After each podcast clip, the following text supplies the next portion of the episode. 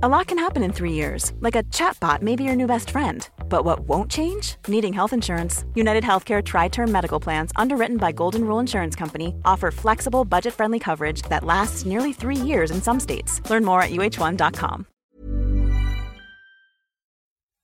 تقدیم به همه نویسندگانی که به جهل بیکار خوانده شدند. دایره داستان کاری مشترک از مجموعه کانتنتفا و مجله هنری و ادبی آن. فصل دوم قسمت دوم گوهر ایرانی.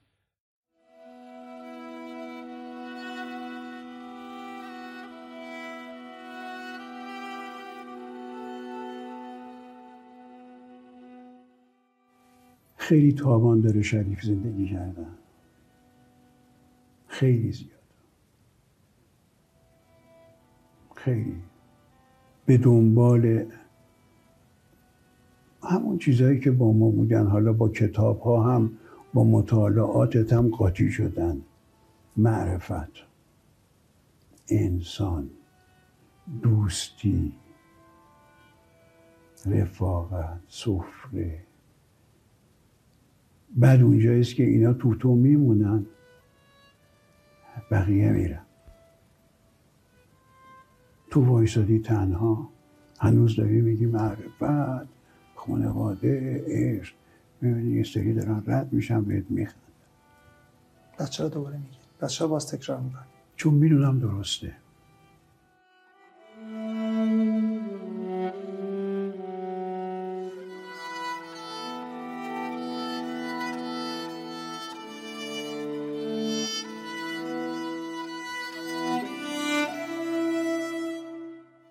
نوشتن ماندگار کردن و معرفت. اندیشیدن و به اندیشه واداشتن. این برداشت ماست از تلاش نویسندگان. راستش رو بخواید ایرانی و خارجی هم نداره. اما این قسمت از دایره داستان به پاسداشت قلم نویسندگان ایرانی است. قلمی که صاحبانش چند وقت پیش بیکار انگاشته شدند و مایه خنده و شادی. حقیقتش اینه که غمگینیم. غمگینیم از این بیمهری به ادبیات، فرهنگ، موسیقی و هر کسی که زحمتی برای یک قدم بهتر شدن جامعه برمیداره. افرادی که سالها و دهها زحمت می‌کشن تا کمی در این عصر بیمهری و کم ارزش شدن فرهنگ قدمی به جلو برداریم.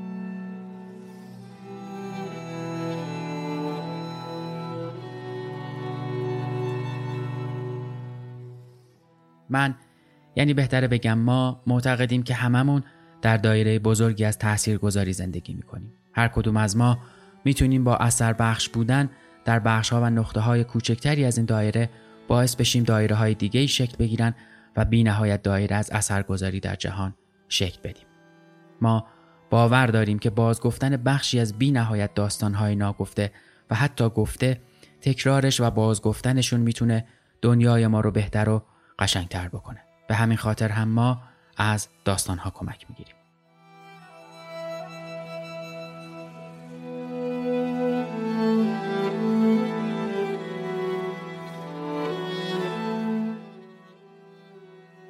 سلام من احسان طریقت هستم و در قسمت دوم از فصل دوم پادکست دایره داستان سراغ تعدادی از داستانهای نویسنده های عزیز ایرانی میریم تا شاید با مروری بر هنر و قلم این عزیزان مرهمی باشیم هر چند کوچک بر زخمی که ایجاد شده. این قسمت شامل داستانهای کوتاهی از جمله شهر کوچک ما نوشته احمد محمود قصه رازآمیز ملوک نوشته پریا دربانی منتشر شده در مجله هفتگی کرگدن شماره 48 اردیبهشت 96 و آبروی از دست رفته از مجموعه از رنجی که می‌بریم نوشته جلال آل احمد.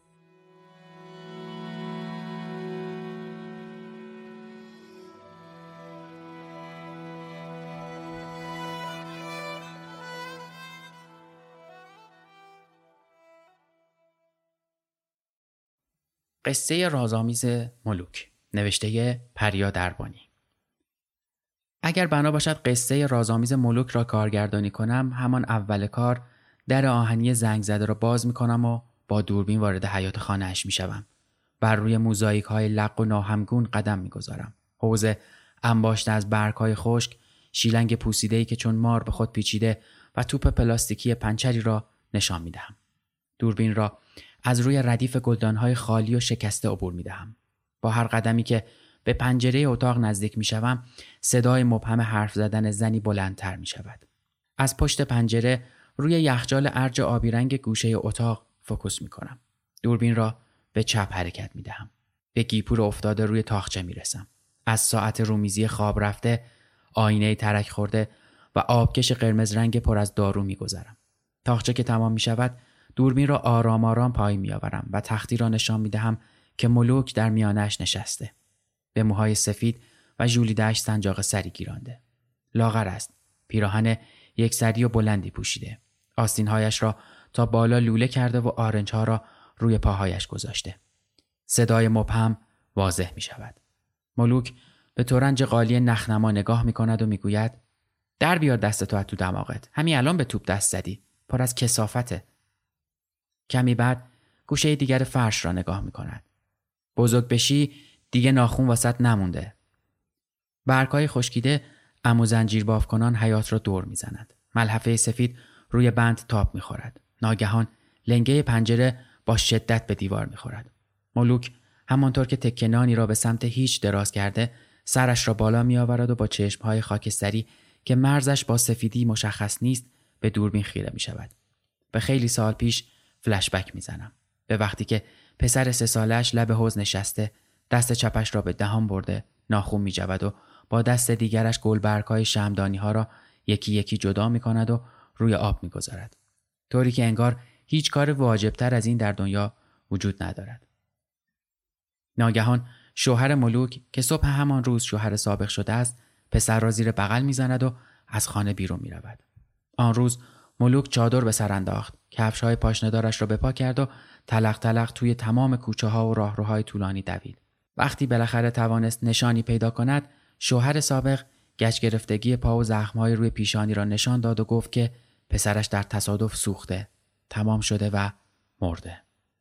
ملوک باور نکرد. بد و بیراه گفت. فریاد زد نفرین کرد کشیک داد پرسجو کرد التماس کرد و وقتی که دیگر قد چادرش بلند شده بود و زیر پاهایش گیر می‌کرد وقتی که کف کفشهایش تخت بود به خانه برگشت. تمام سالهای بعد به ندرت از خانه بیرون رفت. اما با هر صدای ضربه‌ای به در از جا جست در گشود و از نو ویران شد. اما حالا چند وقتی است که مردی به دادش می‌رسد. مرد زنی را اجیر کرده که هر روز به ملوک سر بزند غذا بپزد ملحفه عوض کند و حمام ببرد. ملوک به هیچ کدامشان نگاه نمی کند با آنها حرفی نمی زند انگار نه انگار که می آیند و می روند. فقط موقع لباس عوض کردن دستهایش را بالا می گیرد یا غذا که جلویش می گذارند قاشقی خودش می خورد و قاشق بعد را سمت تورنج قالی دراز می کند. اگر کارگردان بودم با صدای چرخیدن کلید دوربین را از روی نگاه خیره ملوک می گرفتم و به سمت در آهنی می چرخاندم. مرد را نشان می دادم که پاکت پرتغال و سیب در دست دارد و نان سنگکی به زیر بغل. در را با پاشنه پا می بندد. کفشایش را می کند. سلام می کند و جوابی نمی شنود. تکه ای از نان کنجد زده را پاره می کند و در دست های ملوک می گذارد. بعد در یخچال را باز می کند و میوه ها را جا می دهد. ملوک با دستان بیجانش نان را سمت حاشیه قالی دراز می کند و پچ پچ می کند. نجو تو مادر. ببین نون تازه برات خریدم. مرد گردن میچرخاند. در یخچال را نمیبندد. پایین پای ملوک همانجا که نان را به طرفش گرفته بود می نشیند. ملوک رو برمیگرداند. نان را به دهان می‌برد. خطوط تو رفته گونه و قبقبش در هم پیچ و تاب می‌خورند. مرد دستش را روی تکنان باقی مانده در دستان ملوک می‌گذارد. ملوک نمی‌تواند نان را بلند کند. سرش را خم می کند. خیره میماند. انگشتان لرزانش را روی ناخونهای مرد میان سال می کشد. دوربین روی دستها زوم می کند. ناخونهای مرد جویده شده و کوتاه است. Even when we're on a budget, we still deserve nice things. Quince is a place to scoop up stunning high-end goods for 50 to 80% less than similar brands. They have buttery soft cashmere sweaters starting at $50, luxurious Italian leather bags, and so much more. Plus, Quince only works with factories that use safe, ethical, and responsible manufacturing. Get the high-end goods you'll love without the high price tag with Quince. Go to quince.com/style for free shipping and 365-day returns. Hey, I'm Ryan Reynolds. Recently, I asked Mint Mobile's legal team if big wireless companies are allowed to raise prices due to inflation. They said yes. And then when I asked if raising prices technically violates those onerous two year contracts, they said, What the f are you talking about, you insane Hollywood ass? So to recap, we're cutting the price of Mint Unlimited from $30 a month to just $15 a month. Give it a try at mintmobile.com slash switch. $45 up front for three months plus taxes and fees. Promo rate for new customers for limited time. Unlimited more than 40 gigabytes per month. Slows. Full terms at mintmobile.com.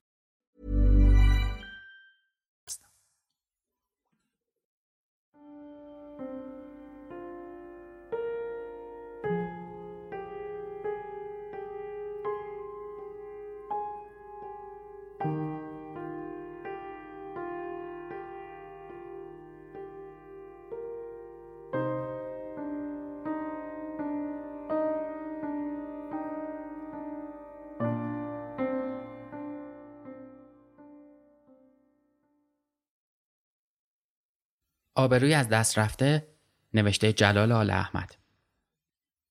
وقتی کلوب را چاپیدند و در و شیشهش را شکستند و تابلوش را پایین کشیدند و تکه تکه کردند و توی شهر را افتادند هنوز جنجالشان به آن طرف ها نرسیده بود که در و همسایه ها و کاسبکارهای محل دکانهای خود را تند و تند تخته می کردند و به عجله یک آیت الکرسی خواندند و به قفل فوت کردند و همچنان که با کلید دکانشان بازی می کردند به انتظار وقایع کنار پیاده رو شروع کردند به قدم زدن. میرزا حسن کتاب فروش همسایه دست پاچه شده بود. شاگرد خود را پشت بسات نشاند و به عجله خود را به هرازانی رساند و به خواهش و تمنا و بعد هم به زور او را مجبور کرد دکانش را ببندد و راه بیفتد و خیلی به زحمت توانست او را به خانه خود ببرد و تا فردا صبح مخفیش کند. هرازانی خودش را می‌خورد. روی پایش بند نبود. چند بار به رفیقش میرزا حسن بعد هم گفت ولی بعد پشیمان شد و عذر خواست. در حالی که توی اتاق خانه او نشسته بود و از دور به جنجالی که خیابانهای شهر را یک یک فرا می گرفت گوش می‌داد و لای حافظ خوشچاپی که دم دستش بود معلوم نبود دنبال چه میگشت به مسائلی میاندیشید که به زندگی گذشته او مربوط بود. یادش میآمد حتی قبل از آنکه وارد سیاست شود میرزا حسن همینطور نسبت به او علاقمندی نشان می‌داد. یادش رفته بود که دوستی آنها از کی شروع شده است. سه بار سر مسئله کرایه دکان و دو دفعه هم موقعی که مأمور مالیات بر درآمد باعث درد سر او شده بود رفیق کتاب فروشش به او کمک کرده بود و با شهادت معتبر خودش کار او را رو به راه ساخته بود. راستی راستی من نمی‌دونستم اینقدرم میشه دیوونه بود. هرازانی ساکت ماند و چیزی در جواب رفیقش که بسات سماور را در گوشی ای میچید نگفت و او دوباره پرسید خب آخرش می‌خواستی چیکار کنی؟ چیکار کنم؟ هیچی. بذارم دکونم واز بمونه و اونا بیان ببینم چه غلطی می‌تونن بکنن؟ چه غلطی می‌تونن بکنن؟ خب می اومدن دکونه دورم میچاپیدن و در و تختش رو خورد و خاکشیر می‌کردن و اگه دستشون به خودت هم می‌رسید کلک تو رو هم میکندن. اینطور هم نیست میرزا. اگه می‌تونستن به دکونه من چپ نگاه کنن من اسمم رو عوض می‌کردم. میرزا حسن دو تا چای ریخت. روی اصلی گذاشت. در گنجه را باز کرد. یک پاکت سیگار و یک شیشه آب لیمو بیرون آورد و دوباره پرسید که اینطور بله؟ خیال می‌کنی اونا از تو میترسن؟ اونم این لجارهایی که این روزا شیر شدن؟ اگه خیلی هم به خودت زحمت می‌دادی خوب خدمتت می‌رسیدن. اونش به جهنم آبروی پنجاه سالت تو این شهر میریخت. یکی خیلی به عجله در می‌زد. در را باز کردند. دختر هرازانی بود. سراسیمه وارد شد و از پدرش خبر گرفت. او را توی اتاق بردند. پدرش را که دید آرام شد و هرچه اصرار کردن نمان چایی بخورد. و رفت که به خانه خودشان خبر بدهد. هرازانی درست در افکار خود فرو رفته بود مثل آنکه به او اهانتی کرده باشند مثل اینکه به او فحش داده باشند. نمی‌دانست چش شده. ولی حس می‌کرد که دارد خفه می‌شود. خیس عرق می‌شد. هوا سرد بود ولی او داشت میسوخت. روحش خفه شده بود. ناراضی بود. نمی‌توانست صبر کند. روی پایش بند نبود. چند بار به کلش زد و بلند شد که برود و دکانش را باز کند و تا سر و صدا نیفتاده در مقابل این لجاره ها قد علم کند و پوزه چند تایشان را خرد کند و نشان بدهد که هیچ غلطی هم نمی‌توانند بکنند ولی رفیقش نگذاشت و هر بار را به حیله سرگرم کرد و نگه داشت. هرازانی سقط فروش بود. در شهر همه او را میشناختند. نمی‌خواست مردم خیال کنند که در روز مبادا او هم دکان خود را بسته و فرار کرده و در گوشه پنهان شده است. این فکر مغزش را می‌خورد. نمی‌توانست بر خود هموار کند. بالاخره خود را از پیچ و خم افکار بیرون کشید و گفت میرزا از همه این حرفا گذشته اگه تو خود جای من بودی چی کار می‌کردی؟ هیچی. دو سه روز صبر می‌کردم سر و صداها که میخوابید دوباره می‌رفتم دکونم را وا می‌کردم و پشت بساتم می‌گرفتم مینشستم. همین؟ اون وقت نمی‌گفتن بی غیرت الدنگ؟ پس فرق تو با اونایی که این روزا تو تنبونشون خرابی کردن چی بود؟ بیرو درواسی بگم میرزا. اون وقت اگه من رفیق تو بودم حاضر نبودم دیگه بهت سلام هم بکنم. میرزا حسن تبسم کرد یک دور دیگر چای ریخت و گفت تو خیلی خشکی. خیلی هم جوشی هستی. از همه اینا گذشته آخه عقلم خوب چیزیه. و هر دو ساکت شدند. شب می‌شد. سر و صداها خوابیده بود. از کوچه ها جنجالی نمی آمد. میرزا حسن پسرش را به خانه هرازانی فرستاد که بگوید شب منتظر او نباشند و به اصرار او را نگه داشت. خبرهای رادیو باور نکردنی بود. هرازانی حاضر نشد خبرها را تا ته گوش کند. در آن ساعت برای او بیخبری از همه چیز بهتر بود. می‌خواست فکر کند. می‌خواست بتواند آسوده فکر کند. پیچ رادیو را گرداند و روی موج دیگری ساز و آواز را گرفت. صندلی را به کناری زد. به دیوار تکیه داد و باز در افکار خود فرو رفت. چه روزهای خوش و گرم کننده بود. یاد واقعی آن روز افتاد که حشمت میرزا را به وحشت انداخته بود. خودش هم هنوز نمی‌توانست قبول کند که همان درد دلها و چارجویی های کوچک کوچک او با دهقانانی که از روستاها برای خرید پیش او می آمدند این همه تاثیر داشته است.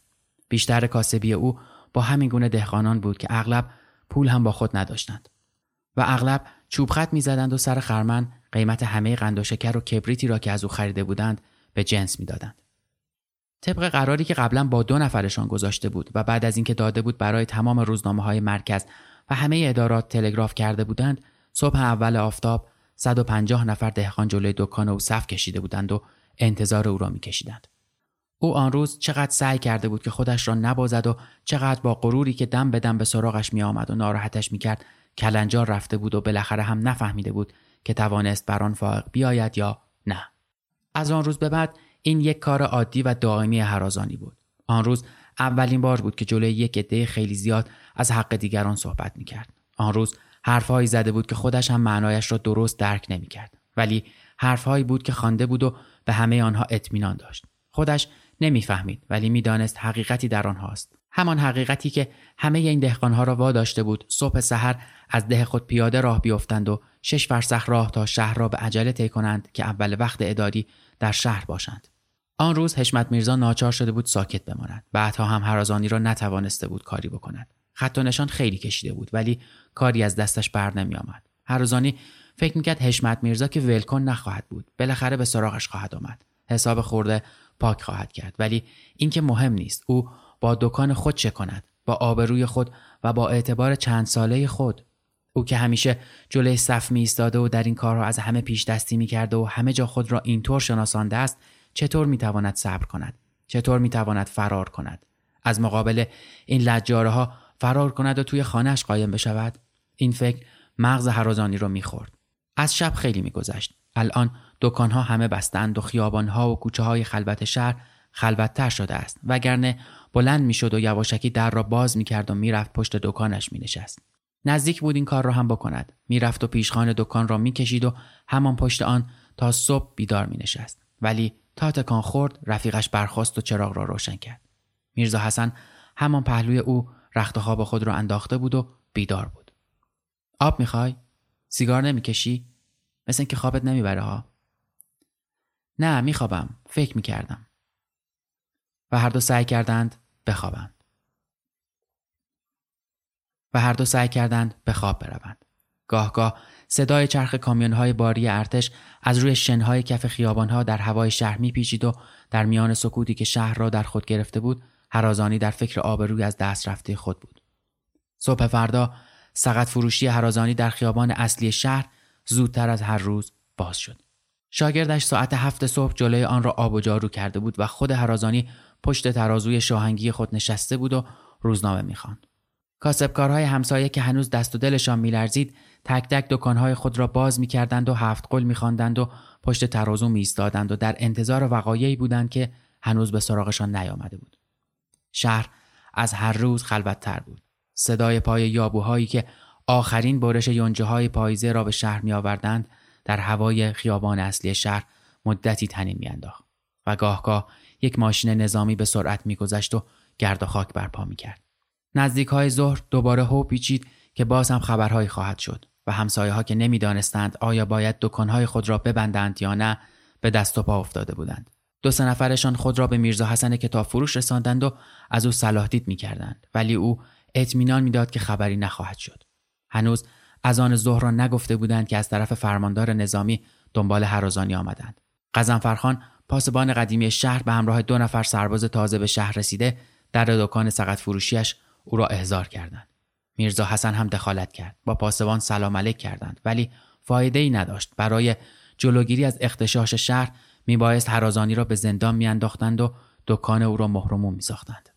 هرازانی آسوده شده بود. کاسبکارهای همسایه اطمینان خود را باز یافته بودند و شهر از آشوب و بلوا در امان مانده بود. و تا وقتی که یونجه ها دوباره گل کرد و چیزی به جودرو نمانده بود دکان هرازانی مهرموم کرده باقی ماند.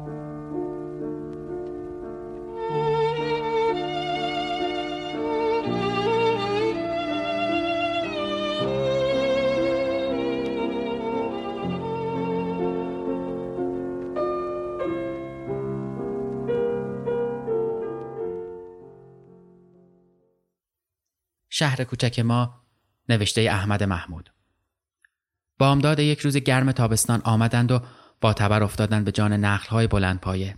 آفتاب که زد از خانه ها بیرون زدیم و در سایه چینه های گلی نشستیم و نگاهشان کردیم.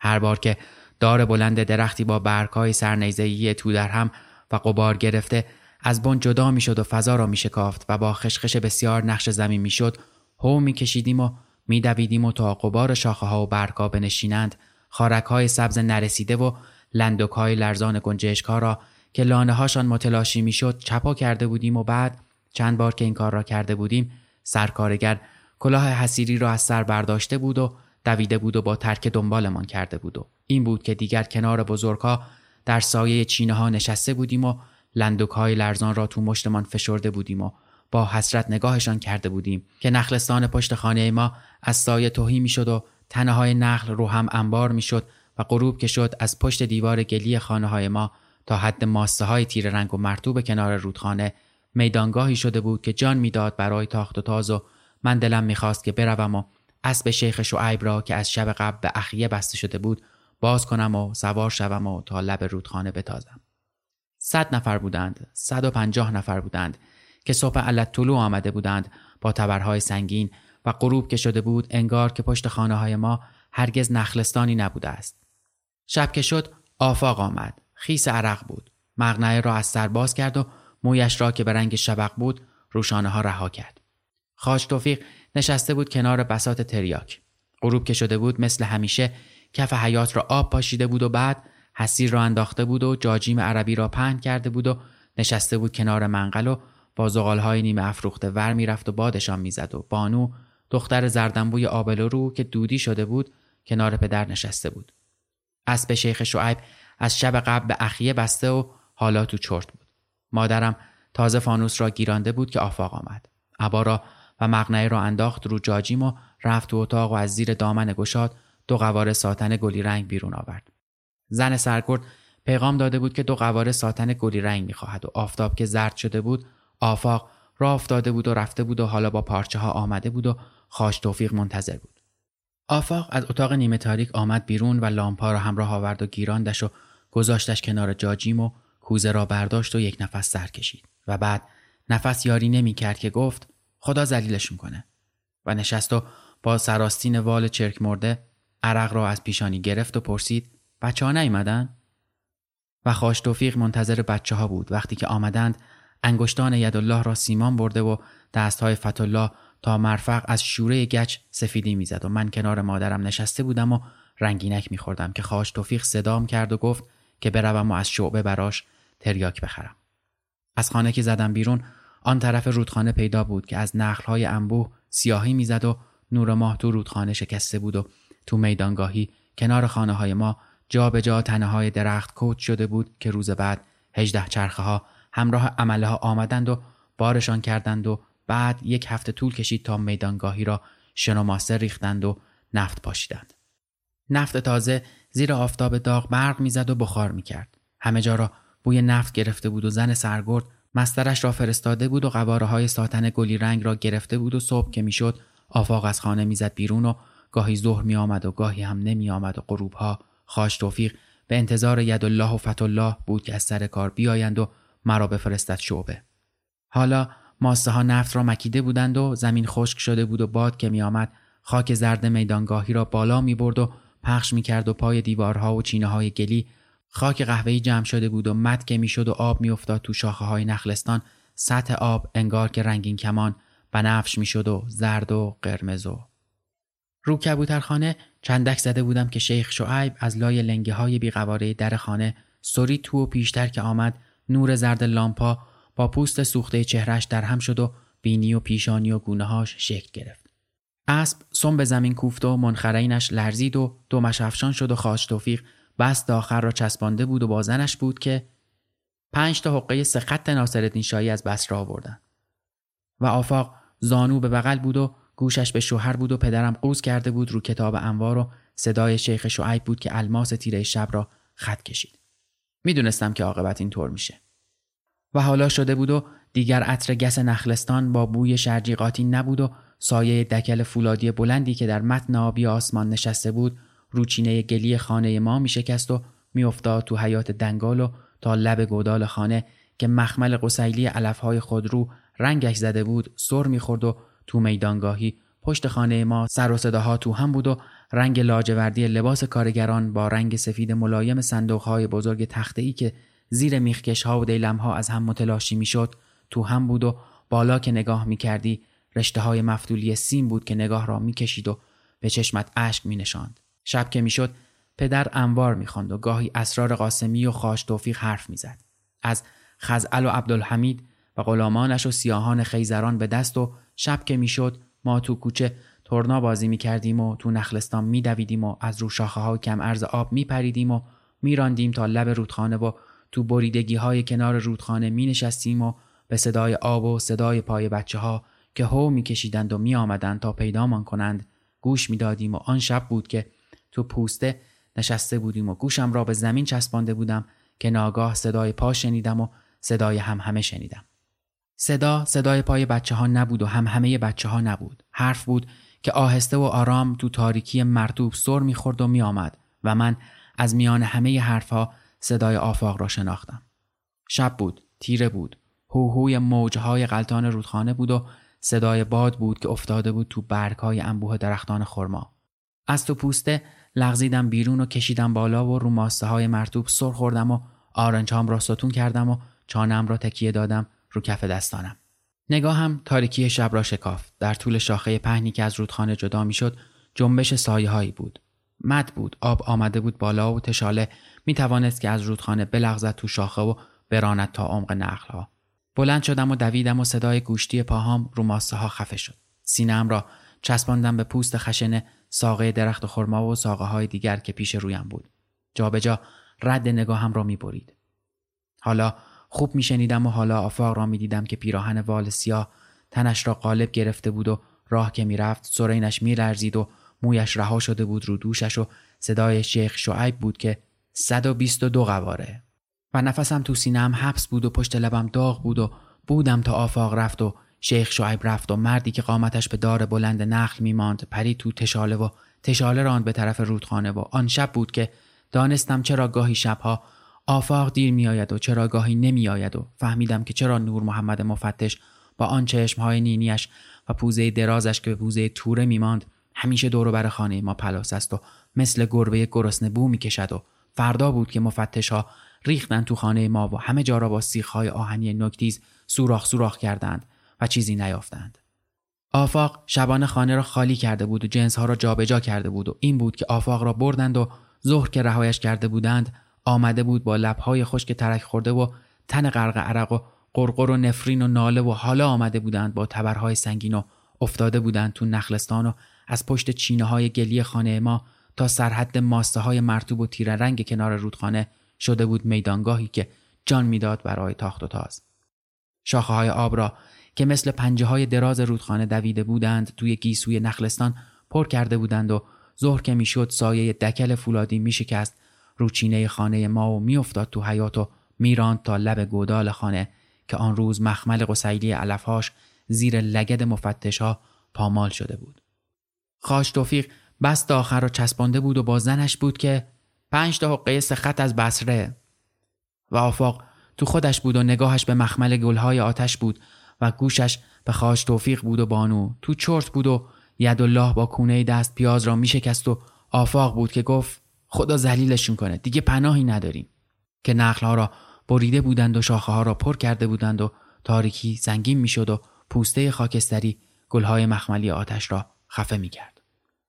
با قررش جر سقیل ها و هجده چرخه ها از تو رخت خواب می پریدیم و تازه آفتاب زده بود که می رفتیم و سایه دیوار می نشستیم و نگاه می کردیم که کارگران آبی پوش با کاسکت های سفید آهنی که نور خورشید را باز میتافت تو تله بست ها وول میخوردند. آفتاب که پهن می‌شد خونک های صبح را میمکید. حالا دیوار آجوری شکری رنگی رودخانه را از ما بریده بود و زخم زرد رنگ میدان نفتی پشت خانه های ما سر باز کرده بود و دویده بود تو کوچه ها و دورشته لوله قیرندود مثل دو مار نر و ماده از حاشیه انبوه نخل های دوردست خزیده بود و آمده بود تو میدانگاهی و پایه های چوبی مالیده به نفت مثل چوبه های دار جابجا جا تو خیابان بزرگ شهر کوچک ما نشسته بود و گاز و رکار رو میلرزیدند و دلخ که می‌شد خاک زرد را لوله می‌کرد و به هوا می‌برد و به سر و رومان میریخت و هنوز زیربنای مخزن پنجمی را بتون نریخته بودند که پیشین یک روز پاییزی آمدند و به همه پیغام دادند که عصر همان روز تو قهوه خانه لب شط باشند و شب که پدرم از قهوه خانه برگشت لب و لچش آویزان بود و به خاش توفیق که ازش پرسید چه بود؟ گفت می‌خوان خونه ها رو خراب کنن. میگن برای اداره بازم زمین می‌خوان. و من خیال کردم که میدانگاهی جو دارد و دهان نفتی خود را باز کرده است که ریزه ریزه شهر را ببلد و پدرم آن شب نه انوار خواند و نه اسرار قاسمی و مادرم از تو یخدان نیم تنه پشمی مرا بیرون کشیده بود و جلوی لامپا نشسته بود و سوزم می‌زد که پایی سر رسیده بود و باد موزی آزار می‌داد و مدام هوهوی نخلهای دوردست بود و قررش رودخانه که سیلابهای پاییزی گلالودش کرده بود و دیواره شکری رنگ آجوری و مخزنهای فیلی رنگ و دکلها و سیمهای خاردار و شیروانیهای اخرایی رنگ آن را از ما بریده بود. آمده بودند و نوروز را برده بودند نظمیه. نوروز دسته جوغن را برداشته بود و افتاده بود به جانشان که چرا آمدند و خانه های ما را اندازه می‌گیرند. نوروز را که برده بودند همه بختشان زد. موسا سرمیدانی کارد را از پر کمرش بیرون کشید و انداخت تو صندوق خانه. بارها که با پدرم رفته بودم قهوه خانه لبشت از موسا شنیده بودم که هر کس به خونه های ما چپ نگاه بکنه حوالش با این کارده. و هر دفعه هم چشماش برق زده بود و مشته کارد را فشرده بود و سبیلش را تاب داده بود و به پشتی تخت تکیه داده بود و لیموناد را از سر بطری سر کشیده بود و حالا کارد افتاده بود تو صندوقخانه و سر سرمیدانی پایین بود و تو قهوه خانه آفتابی نمی‌شد. حالا تمام خیابانهای شهر کوچک ما رنگ نفت گرفته بود. هر جا که نگاه می‌کردی نقش آج لاستیک ماشین بود که رو خاک ورآمده آغشته به نفت خیابانها نشسته بود و صبح که می‌شد با صدای تکان دهنده فیدوس از خواب می پریدیم و فیدوس دوم که فضا را از هم می درید کارگران آبی پوش با کاسکت های فلزی و قابلمه های غذا از تو خیابان ما میراندند و به طرف اداره و زیر نقل های تک افتاده جلوی قهوهخانه لبشت شده بود یک بازار حسابی و فضاش انباشته بود از بوی زهم ماهی زنده و بوی تند ماهی کباب شده به ادویه آلوده و عطر ملایم نان خانگی و بوی اسیدی ماست ترشیده و آب گوشت مانده و دل و قلوه گاو و سبزی پلاسیده تو تمام شهر رشته های سیم برق دویده بود و به همه خانه ها برق داده بودند. ولی خاش توفیق هنوز کنار لامپا چندک می‌زد و می نشست و به انتظار ید الله و فت الله که از سر کار بیایند و مرا بفرستد شعبه. هنوز تکلیف خانه های ما روشن نبود. آمده بودند و اندازه گرفته بودند و گفته بودند زمستان که شد باید خانه ها را خالی کنید. و این بود که پدرم دل و دماغ نداشت و خواهش توفیق بعد از کشیدن تریاک به جای گفتن خاطره های دور و درازش می‌رفت تو چرت و آفاق که پناهگاه نخلستان را از دست داده بود تو خانه نشسته بود تا آن شب که بوی زمستان می‌داد که لطه های در هم شکسته و بست خورده خانه ما ناله کرد و لنگه هایش از هم باز شد و شیخ شعیب با اسب راند تو خانه و بعد که آفاق چادر را دور کمر سفت کرد و موی نرم شبق مانندش را جمع جور کرد تو لچک و همراه شیخ شعیب از خانه بیرون زد. آفاق که رفت یدالله رومزی آمد سراغ پدرم و خواج توفیق. فانوس مرکبی را گرفتم و پیشا پیششان راه افتادم. به سردر قهوه خانه لب شط چراغ پرنوری آویزان بود که نورش سر خورده بود رو پلیت های موجدار حصار انبار اداره و یدالله رومزی همچنان که پشت سرم می آمد انگشت درازش را می‌کشید رو موج پلیت ها و صداش مثل صدای مسلسلی خفه تو دل شب می نشست و با صدای گنگ رودخانه قاطی می شد.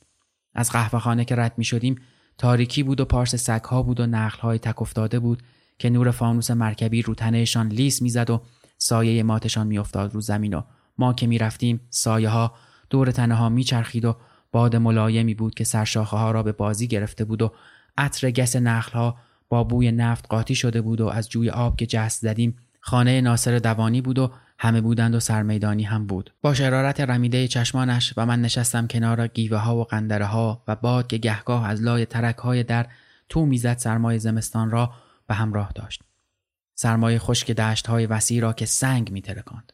پدرم نشست بالا و لم داد به رخت خواب ها که تو چادر شب لفاف بود و خواج توفیق کنارش بود و شیر چای آوردند که چربی شیر لبانم را لیز کرد و گرمی مطبوعش گلوم را قلقلک داد.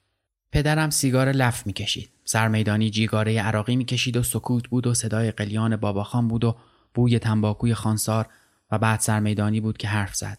می‌دونم که همه پشت سرم حرف می‌زنن اما می‌خوام بدونم نوروز رو که بردن نظمیه کی بالاش در اومده. نوروز را که برده بودند همه بهتشان زده بود و هیچکس لب نترکانده بود و این بود که موسا حساب کار خودش را کرده بود. اگه بالاش در می اومدین اگه اقلا سر و صدا را مینداختین که دلم قرص می‌شد به قول شما کاردم رو غلاف نمی‌کردم و می‌دیدین که همش قمپوز نبوده و می‌دیدین که اون فرنگی دیلاق رو چطوری مثل گوشت قربونی آشلاش می‌کردم. صدای بم پدرم انباشتگی اتاق را خراش داد. موسا حق داره. موسا یدالله رمزی حرف پدرم را برید که اون وقت خیال نمی کردیم که اینطوری جدی باشه. ناصر دوانی به زبان آمد. مرض ریزه ریزه میاد. همه یهو وبا نمی‌گیرن. و بعد حرفها تو هم شد و نگاه من از دهان این به دهان آن میگشت و بعد نفهمیدم چه شد که موسا سرمیدانی از جا در رفت و داد کشید و از جیب جلیقه قرآن کوچکی بیرون آورد و صدای رگدارش زیر سقف اتاق مثل مار زخمی پیچ و تاب خورد که اگه مردین به این سینه محمد قسم بخورین. ده بخورین دیگه. و با دست کوبید رو قرآن.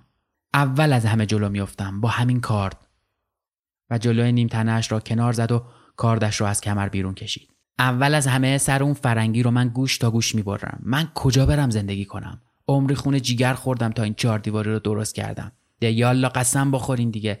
ده بخورین. که صدای زیر عبدی نازوکار انگار آب یخ بود که تو دیگ آب جوش ریخته باشند. قسم که نه. و عبدی شیربرنجی گفت کفاره داره. که موسا رفت و همچنان که مثل گربه روچنگ نشسته رو دو زانو نشسته بود براغ شد صداش افتاد کلمات بیخ گلوش قلط خورد و بعد مثل مهره های سربی بیرون ریخت که دیدین که موسا نامرد نیست دیدین که من نامرد نیستم. حالا دیدین و عقب کشید و به متکا تکیه زد و غرغر کرد. زردی پریده از بناگوشش تا شقیقش دویده بود. لبان کلفتش زیر سبیل انبوهش میلرزید. انگار که به خودش ناسزا می‌گفت. انگار که ورد می‌خواند و انگار که چانش لقوه گرفته بود و تو اتاق گویی خاک مرده پاشیده باشند و بیرون زوزه باد بود و بوی شب بود و پدرم سیگار دیگری پیچاند و کونش را با نوک دندان گرفت و توف کرد و صدای خشدارش را رها کرد که سی چلت آدم ریشدار و سیبیلدار دورم جمع شدین که چی؟ فرستادین دنبال ما که چی؟ که موسا حق داره. و این خاش توفیق بود که می‌گفت. و الله رمزی بود که گفت میباس حرف همه یکی باشه. و بعد ناصر دوانی بود که گفت میباس قسم بخوریم. و موسا سرمیدانی بود که به زبان آمد. این بار صداش خفه بود. پس چرا وقتی قرآن رو در آوردم همه مثل این که ماست ترش کرده خورده باشین لب ورچیدین؟ که پدرم جابجا شد. من یکی حاضرم. تا پای جونم که باشه حاضرم. قسم بخورین. همه قسم می‌خوریم. و بند بند وجود من هم از قسم سرشار شد. اگر خانه ها ما را خراب می کردند اگر کبوترخانه هم خراب می شد نه. دو روز بود که دم ها تخم گذاشته بودند و جفت حبشی پوشال میکشیدند و نر خانی سر تخم ها می‌زد و حالا تو فکر کبوترها بودم و تو فکر کبوترخانه بودم و حرفها تو گوشم بود که وقتی قرار شد بیان خونه ها رو خراب کنن هیچ کدوممون نمیریم سر کار. همه میمونیم خونه. با تبر میافتیم به جونشون. هر کی چپ نگاه کنه با همین کار چشاشو در میارم. و صداها تو هم بود و لبم از چربی شیر لیز بود و بوی شب بود که همراه بوی اسفند سوخته و سرمایه گزنده از لای درسهای در میخزید تو و بعد. ناگهان صدای ترکیدن گلوله بود و دومی و سومی که وحشتمان زد و هجوم بردیم به در اتاق و ریختیم تو حیات و دویدیم به طرف در خانه. گاو میشه ناصر دوانی که زیر سایبان بسته بود رم کرده و بعد نعره کشید. ماه آمده بود بالا بالای بالا و خیمه زده بود و صدای خروس بود که انگار ره گم کرده بود و شب بود که از تیغه بلند نیمه میگذشت و پوزه می‌کشید به سوی بامداد صبح که شد آفتاب که زد تک سرد صبحگاهی که شکست خروس آمد و دانه به دانه دانه ها را چید. معلوم نبود که کدام شیر خورده ای رفته بود و لو داده بود. پدرم را که بردند و خاج توفیق را که بردند مادرم دوید منزل یدالله رومزی آفاق شب که رفته بود هنوز نیامده بود. یدالله رومزی را برده بودند نظمیه. همانطور که خاج توفیق را برده بودند و پدرم را برده بودند و ناصر دوانی را برده بودند و بابا خان را. و هنوز پیشین نشده بود که نور محمد آمد با پوزه باریکش و نینی چشمانش و مادرم اشکش رو هاش بود که حرف نور محمد را شنید. خواهر به خاج توفیق یا اگه نیست به بچهاش بگین که بیان جسد آفاق رو تحویل بگیرن. جسد آفاق؟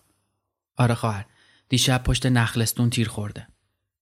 بانو که تو چرت بود جیغ کشید مادرم جیغ کشید و نور محمد مثل توره گریخت. خاش توفیق صبح فرصت نکرده بود که دودش را بگیرد و یقین حالا تو نظمیه خمار بود. من رفتم سراغ کبوترهام. بوی فضله کبوترها با بوی رطوبت قاطی شده بود و تو کبوترخانه گرم بود و ماده هوشی خوابیده بود و یقین تخم گذاشته بود. با سر چوب زدم به پرش که کنار با سر چوب زدم به پرش که کنار رود تا اگر تخم کرده است ببینم. کبوتر بالش را تکان داد و گردن کشید و پف کرد و با نوک کوتاهش به چوب حمله کرد. خسمانه حمله کرد. صدای کفش چوبی زن ناصر دوانی آمد. از در کوتاه کبوترخانه ساخهای سبز و گرفتهاش را دیدم. یقین چادرش را به کمر بسته بود. گودی پشت زانوهاش پر می‌شد و خالی می‌شد و کفش چوبیش صدا می‌داد. از در کوتاه کبوترخانه ساخهای گرفتهش را دیدم که مثل قیچی باز و بسته می شدند که گودال وسط حیات را دور زدند و رفتند تا ایوان روبرو. حالا صدایش هم می آمد. خواهر چه خاکی به سر کنم؟ اومدن کلبچه زدن دستشو بردنش. مادرم گریه می کرد. آرام اشک می ریخ. خاش توفیق را برده بودند. پدرم را برده بودند و معلوم نبود که جسد آفاق کجا افتاده است و ید الله و فت الله رفته بودند سر کار که وقتی شب برگشتند و اگر خاش توفیق آمد بفرستد مرا شوبه باز به ماده حبشی ور رفتم. مثل سرب نشسته بود سر جاش. تکان نمی‌خورد. به گمانم تخم گذاشته بود. باز صدای پا آمد. این بار پاچه های زیر شلواری بلور زن موسا سرمیدانی بود که رو خاک کف حیات کشیده می‌شد. زانوام را به زمین زدم. دستها را ستون کردم و سرم را از کبوترخانه کشیدم بیرون که ببینم کجا نشستند. تو ایوان بودند. بانو نبود. به گمانم مادرم فرستاده بودش که به ید الله و فت الله خبر بدهد. انگار مادرم حرف می‌زد. لبهاش که تکان می‌خورد. قررش دستگاه مخلوط کننده صداش را خفه می‌کرد. خزیدم تو کبوترخانه و این بار با ماده دم سفید ور رفتم و هنوز سرگرم کبوترها بودم که ناگهان جیغ مادرم فضا را شکافت و بعد جیغ زنها بود که با هم قاطی شده بود. از کبوترخانه بیرون پریدم. پشتم گرفت به بالای چارچوب و تو فکر کمرم بودم که دیدم ید الله و فت الله جسدی را گذاشتند روی نردبان سبکی و گریه کنان گودال وسط حیات را دور می‌زنند. دویدم. یک رشته موی شبق مانند از زیر عبای روی جسد بیرون افتاده بود و میلرزید. عبای سفید آفاق بود. موی آفاق بود که برق می‌زد که نرم و مواج بود. نردبان را گذاشتند تو ایوان. مادرم به سینهاش گفت. بعد زنها بودند و بچه ها بودند که از در خانه ما هجوم آوردند. تو و تا بجنبم که از ترس بچه ها در کبوترخانه را ببندم خانه ما پر شده بود. آدمها و زنها نشسته بودند دور جسد آفاق و به سر و سینه میکوفتند حالا آفتاب آمده بود بالا سایه دکل میدانگاهی شکسته بود رو چینه خانه ما و بعد شکسته بود رو سر جماعت و انتهاش افتاده بود رو علفهای خود روی گودال وسط خانه و صدای دستگاه مخلوط کننده بود که گاه اوج می گرفت و گاه فرو می افتاد. حالا زیربنای مخزن یازدهمی را بتون می ریختند. ظهر که شد پدرم آمد ازش التزام گرفته بودند که تا آخر هفته خانه را خالی کند و تا آخر هفته دو روز دیگر باقی مانده بود. کبوترهام را برده بودم و پرشان را بسته بودم و گذاشته بودمشان زیر سبد تا براشان لانه ای درست کنم. از وقتی که آفتاب زده بود تا حالا که ظهر سر می رسید ده راه بیشتر آمده بودیم و رفته بودیم و اسباب کشی کرده بودیم و حالا راه آخر بود که پدرم داشت خرت و پرتها را تو گونی میریخت یکی را خودش به دوش بگیرد و یکی را من. یکو صدای بلدوزر بلند شد و من دیدم که چینه گلی خانه ما به جلو رانده شد. لرزید، از هم پاشید و رو هم ریخت. پدرم زیر لب قر زد. پیمونا نمی‌ذارن تا خالی کنیم.